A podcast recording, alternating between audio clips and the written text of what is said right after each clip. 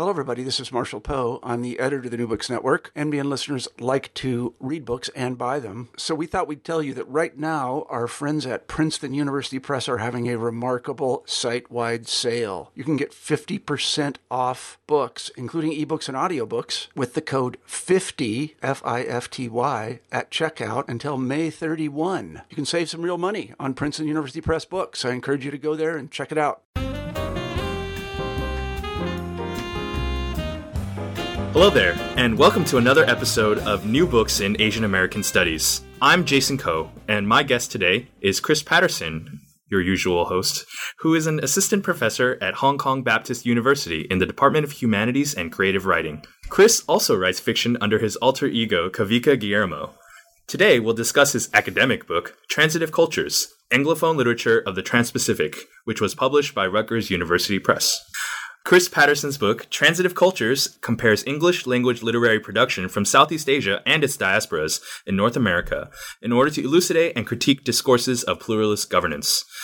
Building upon established arguments that state sponsored multiculturalism at home justifies imperialism abroad, and that state assigned ethnic and national identities in Southeast Asia are vestiges of colonialism, Patterson studies minor literatures of the Trans Pacific as a mode of response to pluralist governmentality.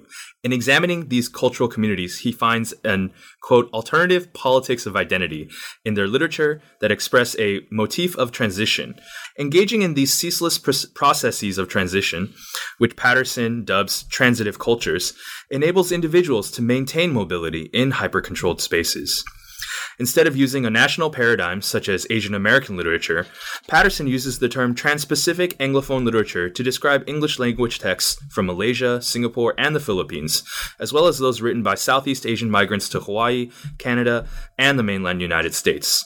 He uses this label to emphasize the encounter and exchange that typifies transitive culture, and to stress the ideology of linguistic identities. This genealogy of an underappreciated literary tradition explores transitive cultures in metahistorical novels, travel narratives, and in non realist genres, and offers a border crossing method for conceptualizing and reading literature that purposefully elides multicultural categorizations. Hi, Christopher. Hi. Or- well, let's get into it. Um, how did you start down this research path? Yeah, well, thank you for for having me on for agreeing to do to host this. Uh, so, what started me down the path was I, you know, my upbringing as uh, in I was up I was born in Portland, Oregon, and uh, my family was was my mother was from Hawaii, and and my sister was also uh, born in Hawaii, uh, and so they were also quite mixed, and my family in general is very mixed. Um, in the sense that you know there's uh, blackness in my family, there's white people, there's um, Japanese. My auntie is Japanese. There's a lot of Filipinos. There's uh, my Chinese uh, little cousins. I have a Korean sister-in-law, uh, and so there's there's kind of this playful attitude towards intimacy, um, crossover, and identity that um, I felt like was always kind of ingrained in just the way I was brought up. Um, but the thing is, though, all those identities, at least from the in Hawaii, all kind of cohere um, under this kind of local identity, right? And then the, the, the Hawaiian sun turns every skin brown in a sense, the same kind of color brown. And so when we moved to Portland, it was it was it was different. Like when I was born, um, there, we couldn't just say we were locals anymore, Right. you know.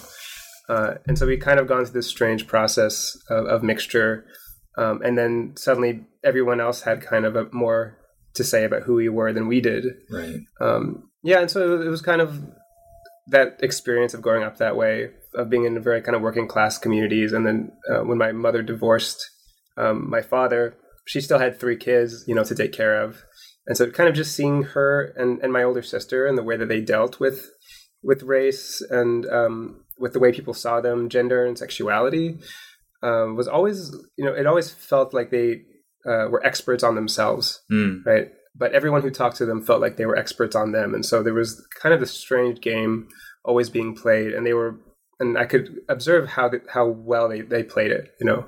Right. Um, and so my mother's kind of like an expert at at her own living in her own body and performing herself, and so that kind of inspired a lot of the book, like s- um, being able to see that the, the way my family adjusts to that, the way that they move from one space to another.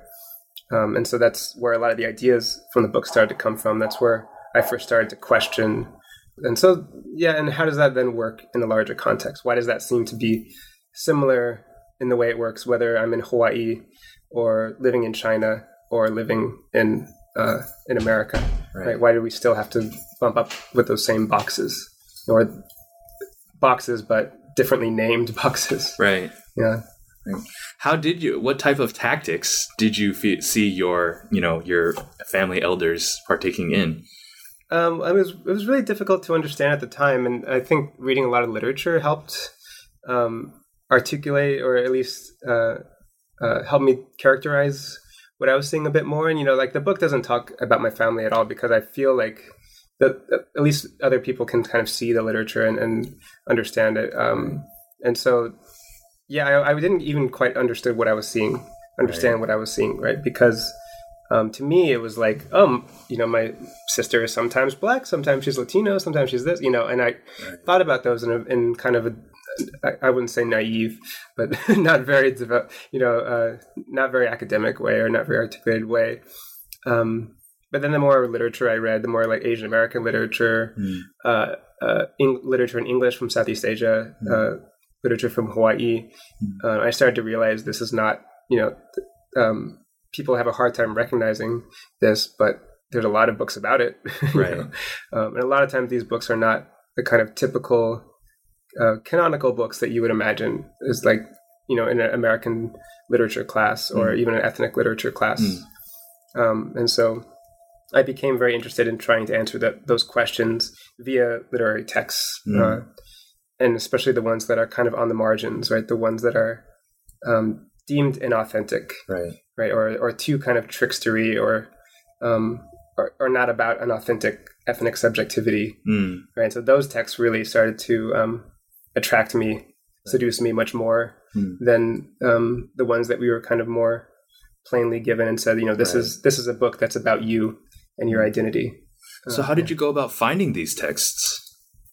Um, I, I, would credit the great process of graduate school, and uh, you know, I had like over 200 books on my exams list when I was doing my exams, wow. and so you know that makes you read the marginal books. Right. You know, if there's anything to be said about that, you can at least say I've read more than the canon. I've actually read all around the canon right. of, of um, uh, I think my exam list was like migrant diasporic literature or something like that, and those were the only terms that we had to name them. And so, um, yeah, I ended up reading a lot um, just based on on those exams lists, and then realizing uh, similarities that I couldn't see before and that I hadn't learned about in any class thus far. Well, that is an interesting point and part of the critical intervention of your book. You know, how how do people find these texts if they don't necessarily fit into that category, especially if these books are about escaping or you know mm-hmm. or using categories. So maybe you could tell us more about this title, uh, mm-hmm. this idea of transitive culture, and mm. you know what what does that mean, and the specific idea of trans-Pacific Anglophone literature. Yeah, um, for transitive culture first, um, and I get I, I get this idea from a lot of these these these texts, so it's really hard to explain it without conjuring them. Right.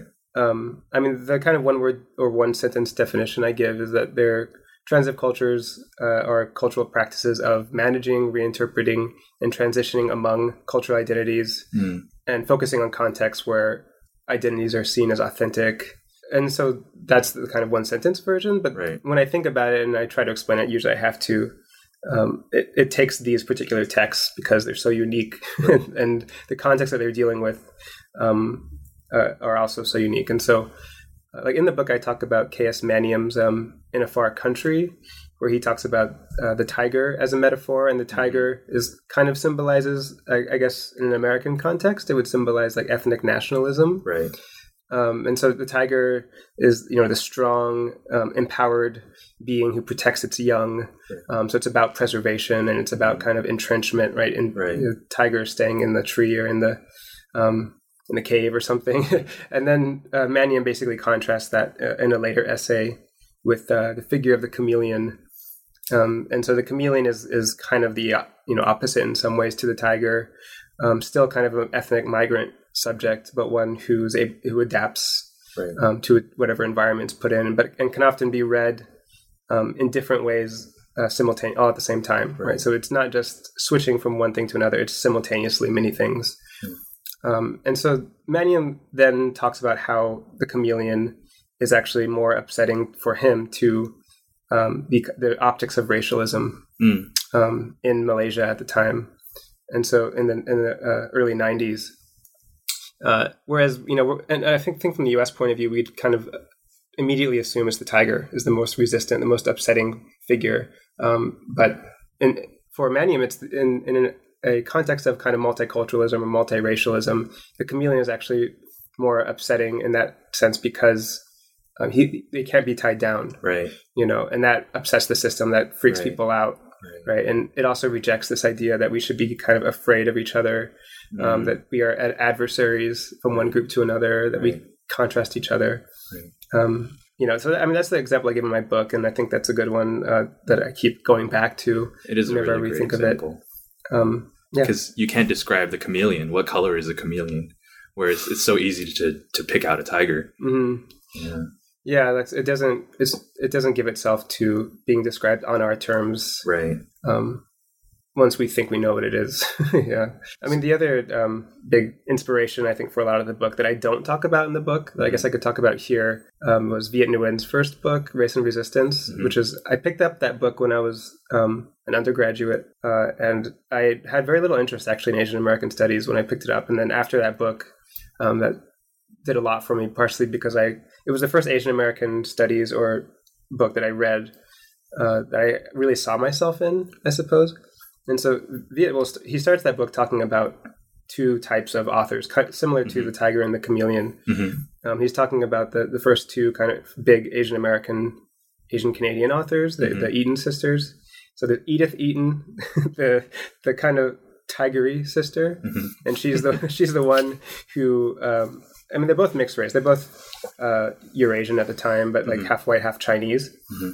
And so she's the one who becomes very committed to the Chinese communities. Mm. You know, mo- she did a lot of journalism in Chicago and uh, um, Seattle, and wrote a lot of short stories about about the Chinese in these places. Um, so Asian American studies traditionally has liked that sister more. Oh. And so the other sister is the chameleonic sister, uh, Winifred Eaton, Mhm. who was also who took on a Japanese pen name Oh. uh, as Onoto Watanna, Uh-huh. which um, means something like to fake a name. Right. Right, so she's already very playful in the, in the way she thinks about it, Right.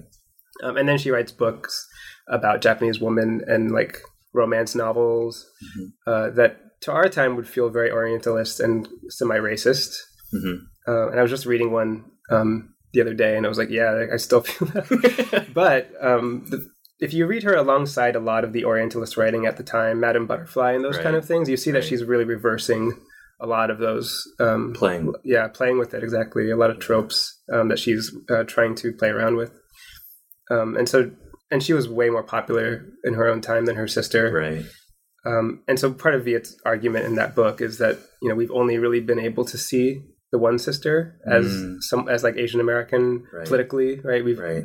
really been unable to kind of deal with this other one, Right. the trickstery, chameleonic one, and so um, that got me thinking from the very beginning. You know, when I was an undergraduate, Mhm. uh, how to answer that question. You know, what do we do Right. with them? And, and because them is like is kind of similar to the way I was brought up. Right. Right. So what when Viet asked that question, I'm thinking, what do I do about myself in that way? Right. And that's that seems to be part of the sometimes the resistance to being labeled an ethnic writer. Mm-hmm. You know, that the only way you can really be an authentic ethnic writer is to fit within a certain box or another. hmm And that seems to be also kind of part of the political discourse that your uh, book is intervening into. You know, Mhm. um, you know, like this even this term Asian American, you know, is kind of justified by this idea that you know America or North America is are these kind of multicultural societies. Could you speak more about you know the way that you're kind of trying to critique what you know many people consider to be a, a good thing? Yeah. Um, so I, I throughout the book I call this um, pluralist governmentality, right? And so I I name this as a kind of um, form of governance that uh, I see shared through um, from Southeast from colonialism in Southeast Asia, Right. um, at least British and American colonialism. hmm Um, and similar to cultural pluralism in the U.S., which was happening around um, uh, um, around the same time, but didn't really take over the U.S. Uh, but it becomes more similar to multiculturalism and then global multiculturalism today. Um, so we would recognize it more as just global multiculturalism, Right. right? In the way that racial um, identities are kind of, like you said, they're, kind of treated like these boxes that we Right. that we check. But so, I mean, in a lot of these novels, the the the acts of transition of uh, taking back identity and trying to reinvent it in a way are in re- direct response to um, forms of multiculturalism or pluralist governmentality, uh, where the state has um, the state and then eventually global capital, as we Yeah. see in a lot of these narratives. Right. But beginning with the state and the colonial state is very interested in trying to convince people to that they are part of these groups Right. um, partially because they are diasporic and that makes them not belonging quite with the nation as much as others. And then eventually this becomes a more um, full on, I guess, inclusive tactic where everyone's included in the nation. Right. And then the state just kind of appears as this neutral umpire force. Um, benevolent force, right? And as long as that diversity remains, then the state can kind of get away with a lot Right. right? So a lot of it, this was uh, became more entrenched during like the Cold War and the scares of communism, right? As, Right. as a way to respond to you know Marxism and Right. communism, people calling for equality, right? And that that this was a kind of equality of a different sort, right? Right. Diversity was a kind of equality Right. um, and a kind of virtue that then could be exported abroad Hmm. um, from from when it reached the U.S. from the U.S. to other places. Right. Um, so I, I I try not to be like too cynical about um, because I've like so many people of color have benefited quite Right. a lot from like multiculturalist institutions, diversity programs, grants, um, and those things would not be there were it not for um, some of the uh, work that was done, like you know, so-called cultural wars of the '80s and things Right. like that. Um, but I'm also trying to resurrect a kind of um, de-imperializing, like decolonial politics Right. that now we seem to assume leads to multiculturalism. Whereas Right. I'm, ar- I'm arguing actually that those politics would kind of see multiculturalism as a governing force. Could you explain that in greater detail? Like with- how, how does how does multicultural okay so multiculturalism as a governing force uh, and then also how it's kind of part of you know the the justification of imperialism abroad. Hmm yeah. So how is it that you know this kind of american exception or you know north american exceptionalism to say that oh we are so multicultural so therefore we have you know a certain sort of exceptional quality about us that leads us to have a civiliz- civilizing mission elsewhere Yeah, and that's kind of the double play of it. Yeah. I guess that um, inside the nation, uh, it appears, uh, like I said, to valorize uh, the state or to make it appear neutral um, in a lot of ways. Um, but I mean, I'm, I'm getting a lot of the term from Foucault, right? That he, Mm. he talks about disciplinary right um, uh, forms of power right um, and biopolitical power, right and so these identities are be- are then disciplined into a kind of submission right um, in this, and I talk about this mostly in, in chapter three, but that how these um, identities that are then incorporated and accepted are also split into like the tolerable forms Right. and the intolerable forms, right right? The kinds that are like that incorporate well and the kinds that don't incorporate well, Right. and usually the ones that don't incorporate well are kind of lost, or then they they're kind of thrown back into the the darkness of like Right. unknown identities. We don't know what they are. Let's not deal with them the others the others yeah exactly uh, and so that there's always this kind of double um, sidedness right to multiculturalism. And the, the text that i look at i sorry i didn't really answer your text question either. It's okay. We got Um, plenty of time. but you know they get through this they, they articulate this very very well which is one reason i was attracted to them. Like the just um, the first book that i talk about in the book in my book is uh, scorpion orchid. Mhm. and just that name yeah. right? Like it's about how like for Fernando Lloyd Fernando who wrote it, um, colonial pluralism, uh, the colonial state had this kind of looked like an orchid from afar, hmm you know. Um, but once you try to pick it or you try to think to get deep into it, there's a, a scorpion down there. hmm Um, and so he's using this very, very figurative language to think about the kind of double play right. of of um, this kind of uh, governing force that it actually extends inequalities in a lot of ways um, that it, it also creates these like others right? Intolerable others and so that yeah that's so that's the domestic side and then the like you said the more imperial international side is that it becomes an exportable good, Right. right? And it becomes a kind of civilized, a part of a kind of civilizing mission Mhm. that we see very much alive today with Yeah. um, countries in the Middle East that we are constantly led to believe are very intolerant, Mhm. um, and that's our best excuse for why uh, they are our enemies and adversaries. Right. Right. Um, can you talk, uh, tell us a bit more about this kind of decision to use this label, Trans-Pacific Anglophone literature, Mm. and how does that kind of build into the critique that you're, or this critique of multiculturalism that you're making? Yeah, um, I mean, part of it, like I said, when I did my exams in graduate school, it was like 200 books. Let's read them all, and they're all let's you know. For now, let's just call them migrant and diasporic Right. literature. Right. Um, The eternal problem. How do yeah, I label my how do I label corpus? it? exactly. Uh, and then, of course, very quickly, I realized that diaspora does not really fit Right. into um, how to understand these texts. They're not really about the homeland and the host Right. country at all. Uh, and that's that's the way I see the kind of paradigm of diaspora. and diaspora deserve to be at home. yes, exactly. Uh, deserves to have a home of some sort, uh, at least. But it's not my home, the diasporic home. Uh, and I mean, this is partially, again, from my own upbringing, where like I didn't even know that the majority of my um, family was Filipino until I was like 14 or 15. Wow. But then when I found that out, you know, in a traditional diasporic narrative, that should mean everything to me. Right. You know, it, it did mean something, but it didn't mean everything. You I know? mean, you didn't go back to the Philippines and rediscover yourself. and... not right away. not right away. It took a while. Um, you know, it was really cool for me. I love learning about the Philippines. Right. I, I, I have been there quite a few times, um, but uh, I did find that narrative kind of pushed upon me that I'm supposed to now think of this as my roots Yeah. space and everything. yeah. Um, and it just didn't really make sense to me. And then people would read that as a kind of betrayal, I suppose. Um, and so it was it was kind of going through that, and then seeing again how all these other authors felt that way. You know, when I read them, and that they understood what this was, and that it wasn't just this kind of um, refusal to go along with a certain politics, Right. um, but it was actually very political in itself. Um, and so diaspora then didn't work basically. Right. So I had um, trans-Pacific studies, trans-Pacific um, modes of, of thinking now are, have been um, more popularized in Right. through Asian American studies Mhm. authors. Mhm. Uh, and so I'm taking this from like Denise Cruz and um, Martin Joe Ponce and others uh, who write books that are you know have diaspora throughout, but they also seem to kind of push um, a different kind of angle, like a tra- more trans-Pacific angle. Mhm. Um, and then Anglophone, I'm I'm getting. Uh, obviously, from just the word Anglophone, but it's also the most troubling, I think, term of all the terms that I use. Definitely. Uh, it's the one I get asked questions about the most, and and I really understand why because um, a lot of people from these areas that I'm talking about, from like Malaysia especially, do not like the term Anglophone Well, why? Could you tell us more? uh, because they don't want to be seen as just trying to mimic Right. um, England, you know, right.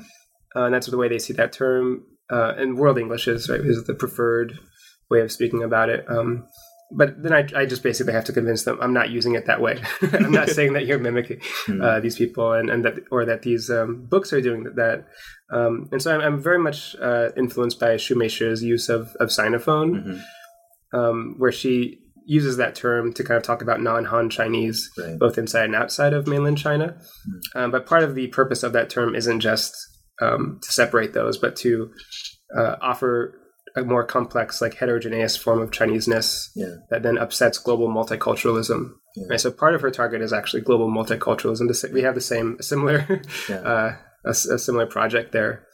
Um, and so Anglophone, I feel to me, does a similar thing of, of taking a lot of these kind of like leftovers from different canons Mhm. um, and putting them together and and being able to read them without relying on diaspora as a paradigm, Mhm. um, but trying to read them as the kind of inauthenticity that they express uh, in the same way that I guess Shu-mei Shih does, except I'm trying to do it by bringing Southeast Asia and like the politics of these writers to a more American uh, American politics Right. right? So that, that we can start to see American multiculturalism as a, a form of pluralism, Right.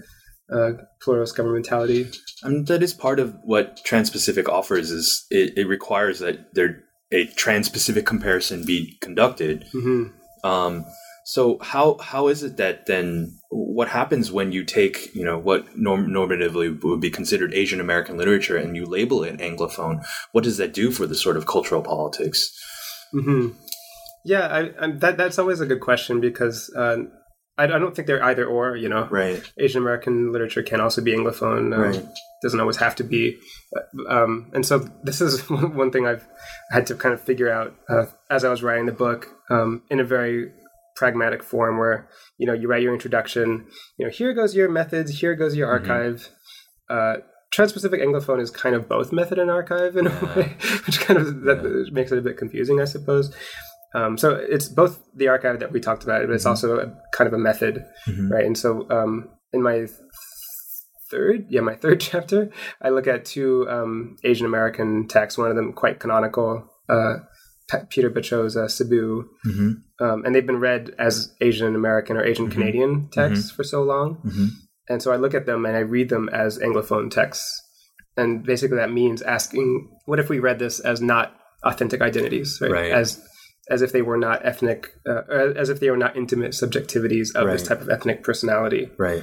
Um, what if we read it as if they were like doing something different, as if they were like more distanced from these main Yeah. characters, Right. or they were kind of trying to make fun of them a bit, or trying to like put them as figures to critique or to think about Not a form of autoethnography. Exactly. Yeah. Yeah. So, um, and I also found, you know, I was not the only person who thought these texts were like this. You know, Yeah.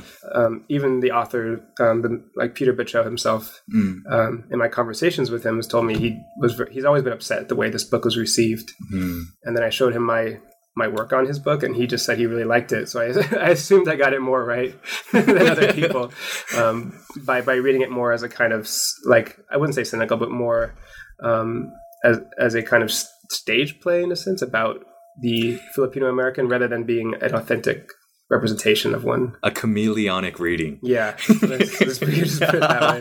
Chameleonic Anglophone. So Mm. Well, how does this aporia, you know, in you know, s- like, uh, or this kind of less attention paid to the kind of transnational nature of Asian American studies, how does that relate to multiculturalism? Um, th- there's a lot of ways to answer that question, Mhm. and I think that like the sections of the book, I think are kind of devoted to to three different ways. One is through the history, like we talked about. Mm. You can't really get away from the imperial history, um, and you can't really get away from how America has relied on um, forms of diversity and multiculturalism to incorporate people who might otherwise, you know, be uh, factioning in some Mhm. way. Mhm. Um, and so, I, you, so that there's the historical point of view, but there's also the mo- mobile mobi- mobility point of view, hmm um, which is that every time one travels or moves, these identities are kind of exposed Right. you know um, and this can be advantageous for uh, the kind of inner workings of, of pluralism in the sense that you know uh, one can travel to a different country and then come back and only think of themselves as more american Right. you know because they had been there and that place is just the opposite. It's intolerant right? It's Right. um, uncivilized or something. And then it kind of reassures us that you know we are different. We are the asian americans. We're not the asians. Mm. you know and so there's this whole like we don't want to be confused with them um, that we see in a lot of asian american literature as well that, that gets expressed in a lot of interesting ways um, and so so there's there's this reaches a lot of different um, dynamics so the third way is, is more in the kind of genre Mhm. like we discussed a little bit before um, in the sense that we only seem to recognize texts Mhm. that are about that identity Right. you know and that seek to kind of represent it in an authentic way empower it Right. you know um, something that's again like very important especially when you haven't seen those identities of power you know in those positions before Mhm. um, but also one that doesn't really have an end to it in the sense that uh, there's always going to be people excluded from that. And um, the, the kind of pain that we all go through of not belonging um, is still going to exist you know Mm. after even after seeing those images or seeing those representations. You know for me what's interesting about those representations of like you know someone like bruce lee or something like that you know it gave me a lot of empowerment and strength when i was growing up to finally see some, you know something like that. But what was interesting about that to me was that i other people that i could talk to shared in those feelings you know um, but then it, it also created other types of hierarchies identities Yeah. that then later you know as i became like more um more effeminate i suppose uh suddenly i didn't fit into that and then the pain was there again you know Yeah. um, and so there was always kind of this reaction to it by just finding the next identity of being Yeah. the empowerment was just going to Yeah. kind of come back Transitory. yeah Okay, so so far we've focused a lot on you know theory, concepts, cultural politics, but I, I, f- I feel like maybe this conversation we're not really getting to one thing that's really important. I felt in your book is that you're you're also articulating that these books have great artistic merit. Hmm. I think that that's something that really shines through in your writing. Is you know there's an admiration there for these writers and the kind of the ways that they express these ideas, but also the kind of artistry that they bring, and also not just how the narratives are about people who subvert identity, but how the books themselves and the ways the texts are written also kind of play with categorization and in order to kind of you know bring about something new Mhm. as if there's almost a sort of modernism to it Yeah, and I, I feel like I got lucky in the sense that um, I chose an archive um, because I, I read some books of that archive, and I could Mm. just sense that there was a greatness to it, that there was a kind of artistic, Yeah. um, and a type of artistry to it uh, that I couldn't figure out the terms for. like I said, I could not canonize them. Um, and you know, like you take a post-colonial literature class, you're probably not going to read any Filipino uh, literature, Indian Malaysian, or Singapore literature Mm, or if you take a diaspora class, Right. you know, very similar, or even an Asian American Studies class, Right. uh, you're going to be very little of it. And so, part of it was kind of this project of trying to share what I appreciated with other people. You know, that this these literatures spoke to me in a very Yeah. intimate way, yeah um, and trying to share that and figure out what is this. You know, it's not post-colonial, it's not diasporic. Yeah. What is it? Um, and that you know, then getting repeatedly frustrated at how these were all literatures that were very easily dismissed and ignored yeah you know, because of this, because they were difficult to read, Yeah. difficult to um, kind of figure out, you know, where to put them in the academy. right don't Um, fit that yeah. easy check mark for box Exactly. You know, I, I try not to make this ranty in the book. So I, I, I can go on rants f- forever about how people don't read this or it gets ignored, um, especially Filipino literature, which has been around uh, for a long time. And, um, you know, the Philippines is the third largest English speaking country Right. in the world. right Um, they've been writing in English for a very long time. Uh, and a lot of the books are, are just are just fantastic. And it's been very difficult to articulate why they're fantastic when you can't put it into post-colonial or some other recognizable form. And so a lot of the books, like you're saying, uh, is trying to get a kind of canonical form or something Right. that allows us to read them and, and understand that these are not this is the project that they're interested in yeah right it's not the projects that we've been interested in Right. so far but th- it's, it can actually speak more to us than we might think right right? Um, speak more about American empire, right um, speak more about global multiculturalism today than we might than we might think. right Um, yeah, so uh, part of the, the project of the book that I'm really happy about um, is to just share those texts Right. with the world and, and to be able to kind of name a form or name some themes and tropes, right? Mhm. That that are common and that allows us to appreciate them and allows us to to figure out what the artists are trying to say. What are the any particular themes or tropes that you think stand out or kind of easy to gr- describe in pithy Mhm. statements made for podcasts? Yeah, sure. Pithy. Uh, th- well, first of all, I, I end the book on this, like that. That I, I see them as a type as uh, speculative, hmm um, and then I, I hint at this throughout the book that every text I look at is not quite real, and that you know Mm. that it kind of it's messing around with time, uh, magical realism, things like that. Um, and so there's this other register that's not the ethnic auto, autobiography, autoethnography that we were talking Right. about, Right. um, but it's a, it's it's a type of speculative register Right. you know, and that register means that they're a bit distant from from the characters that they're Mhm. not exactly trying to inhabit themselves. hmm You know, but at the same time, it doesn't make it any less um, intimate, I suppose. Yeah. You know, so like like Lloyd Fernando when he was writing Scorpion Orchid, according to him, stared at himself in the mirror and would just say, "I'm not a racist. I'm not a racist." I'm not a racist." I do that too. yeah, no, we all do that, but uh, but that was because he was writing from different points of view. You know, Right. like so he was writing a book that, that where there was a South Asian. He was South Asian, so there was a South Asian in the center of that book, but it did use like it broke with different narratives, right? It, it went through different types of people, Mhm. and to do that was pretty radical for his own time, right? Right. And to, the fact that that's one of the very first um, Malaya texts hmm um, to come out of that um, that context, I think is really interesting and, and Mhm. names a lot of what's happening. hmm Um, and you get the same thing with a lot of the, the Filipino literature, hmm um, and even the diasporic ones, like Jessica Hagedorn, right, um, is writing about- from these multiple points of view. You, it's really hard to tie down Yeah. a kind of authentic voice, Yeah. um, and so I read them as speculative, Mhm. as a way to to show that these are um, that they're writing from a, a position of in, inauthenticity, Mm. basically. That if you, the reader, are coming to this, all you're seeking is a ethnic autobiographic voice. You're you're going to be very disappointed. You want to fill your multicultural checkbox. Yeah, yeah. These books will not allow you to do that. Yes. Exactly. Yeah, they're going to disrupt that checkbox as much Yeah. as much as they can. Yeah. Um, and so yeah, and so that's exactly part of the value of them. Yeah. I think Yeah. uh, that they disrupt all those boxes. Yeah, yeah. Now that you've had some time to reflect on this book, and it, you know it's it's come out, and it you've worked on new things. You know, how do you think it sort of uh, speaks to the present moment? yeah, uh, which present moment is that? yeah. Good question, I guess. I mean, is it the Trump moment? Is it? I don't know, or you know, this kind of era of you know strongmen, like Yeah. you know, and it Yeah. just seems to that we're living in a sort of blowback moment of anti-globalization or re-entrenchment of nationalism. Mhm.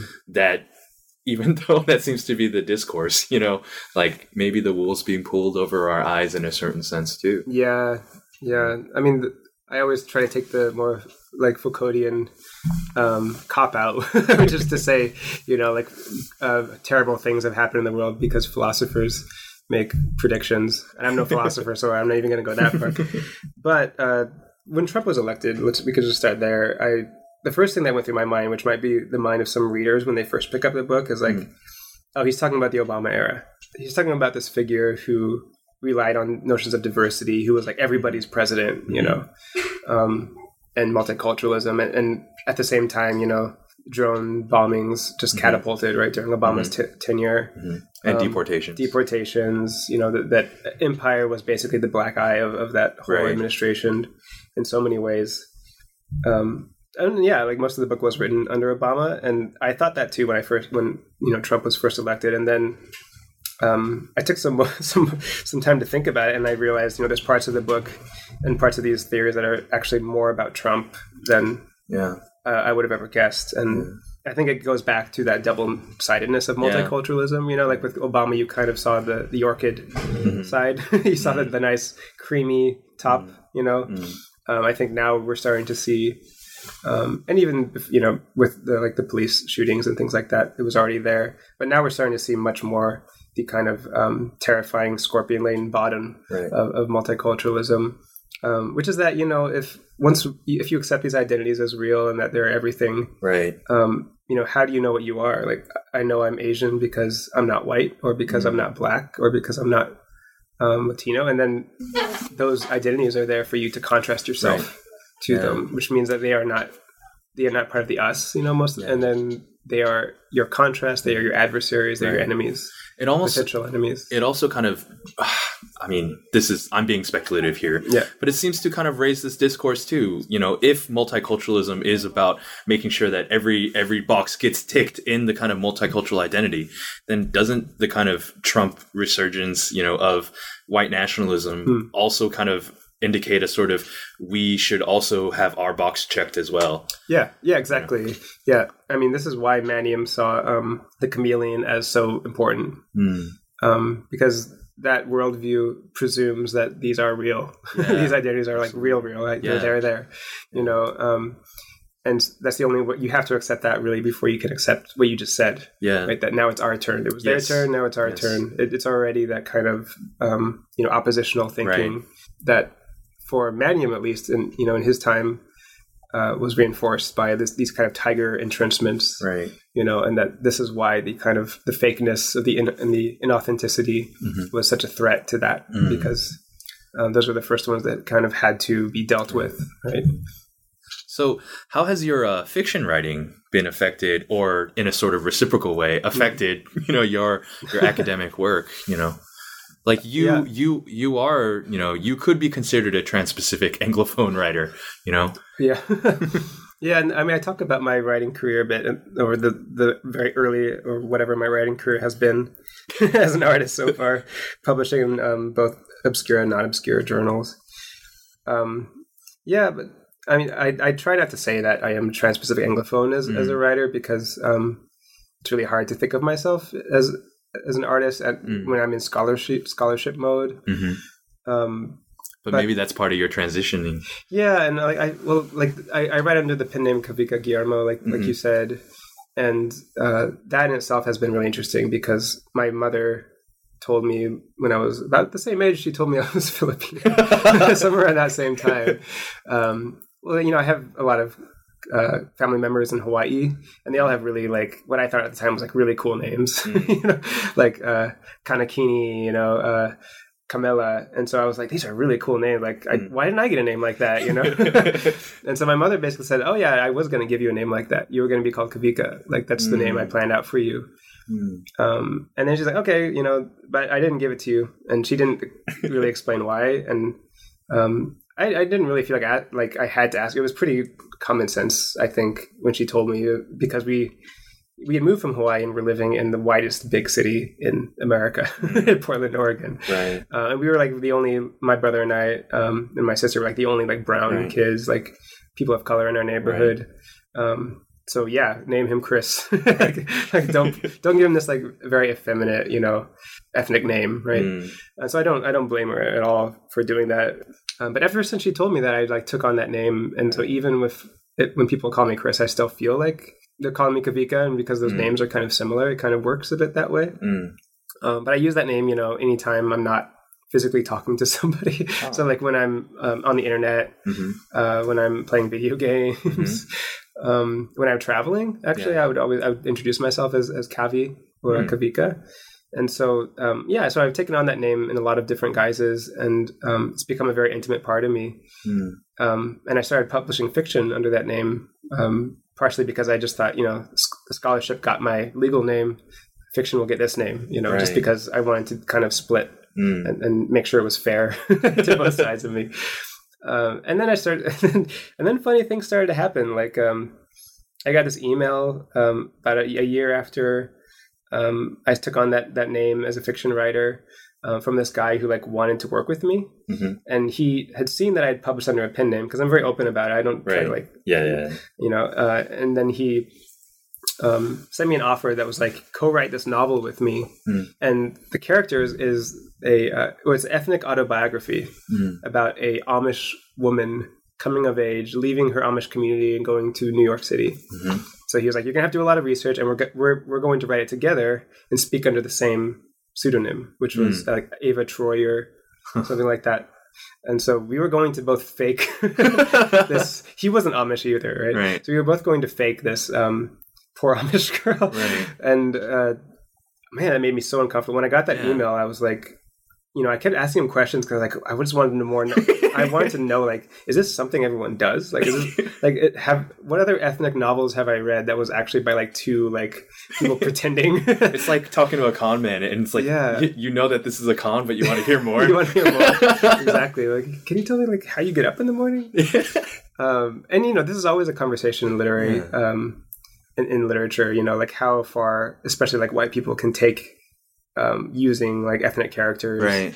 um, and and pseudonyms and things Right. like that and i realized that by by using this pen name i had been kind of one of them in a way people thought i was Oh. one of them um, Oh, that's so yeah. interesting. Yeah and so like i talk about this a bit in the sixth chapter Right. where you know I'm, I'm talking about spec- speculative fiction, Mm-hmm. and that this is the way I've, for me that I've overcome Right. this kind of um, disconnect, I suppose, Right. with the reader to try and explain myself a bit better is by writing in this like speculative mode. Right. Um, so I don't think I've anything I've written has really been ethnically like authentic ethno you know autoethnography in any way. Um, and so I, I try to write always in this the same register, the Mm-hmm. Yeah. speculative, even if it's um, about uh, something real or it's in, in Yeah. a realist mode. There's always something kind of distancing about it. hmm Uh, so as an artist, I kind of had to to take on that persona a bit more Yeah.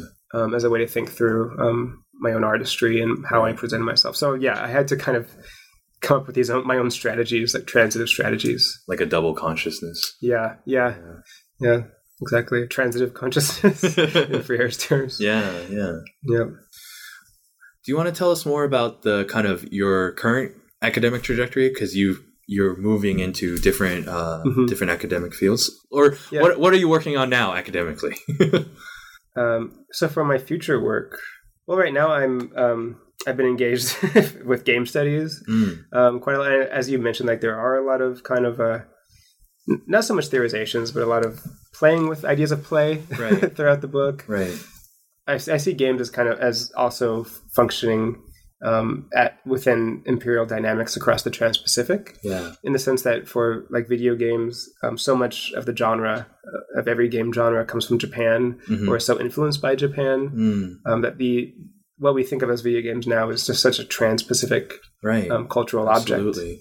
Um, so that's part of what I'm really interested in. I'm, I'm interested in how and how like play can also bring out different forms of identity, you know, and can re- kind of uh, reinforce the body, Mhm. you know. So like video games, unlike a lot of like literature and film, Mm, um, I would argue do not really work on identity in the same way, you know. Mm. That like for Stuart Hall, um, films were kind of a perfect way to um, depict identities, or that's that was one of the main points of films, right? That you Mm. communicate with the the protagonists Uh huh. in some way that their identity is like Yeah. is kind of the crux of the film. Yeah. Video games don't really do that. Mm. like you're playing like this like stereotypical Italian plumber named Mario. you know, you, I don't think Yeah. any part of you is like, oh, Italy is empowered. You know, um, and so video games are just so much much more embodied and much more about yeah. um, sensation. And so I think there's there's something there that's that's fascinating. Yeah. And, and you know, of course, some games work with identity, Yeah. um, but I think those are very cinematic and those are Right. very they're very conscious of what they're doing. You know, Absolutely. whereas most the vast vast majority of games. Um, in a sense, allow us to think in different terms, and so Yeah. it is part of my kind of search for like alternative ways of um, living in our bodies, hmm and that I think games allow us to do. Hmm. That's so interesting. Well, uh, thank you, Chris, for your time, and thanks for uh, telling us more about your book and also, you know, your interesting fiction work and your new research. Uh, that was really great, and I look forward to reading more of your future work. So, um, Thank you. It is totally my pleasure. As has been my pleasure to host this podcast and other episodes. yeah. So, thanks again. Thank you. Yeah. Bye. Bye. Thanks for listening to my interview with Chris Patterson on his book, Transitive Cultures Anglophone Literatures of the Trans Pacific. If you have any questions, grievances, or suggestions for books for this podcast, you can message the New Books in Asian American Studies Facebook page. Thanks.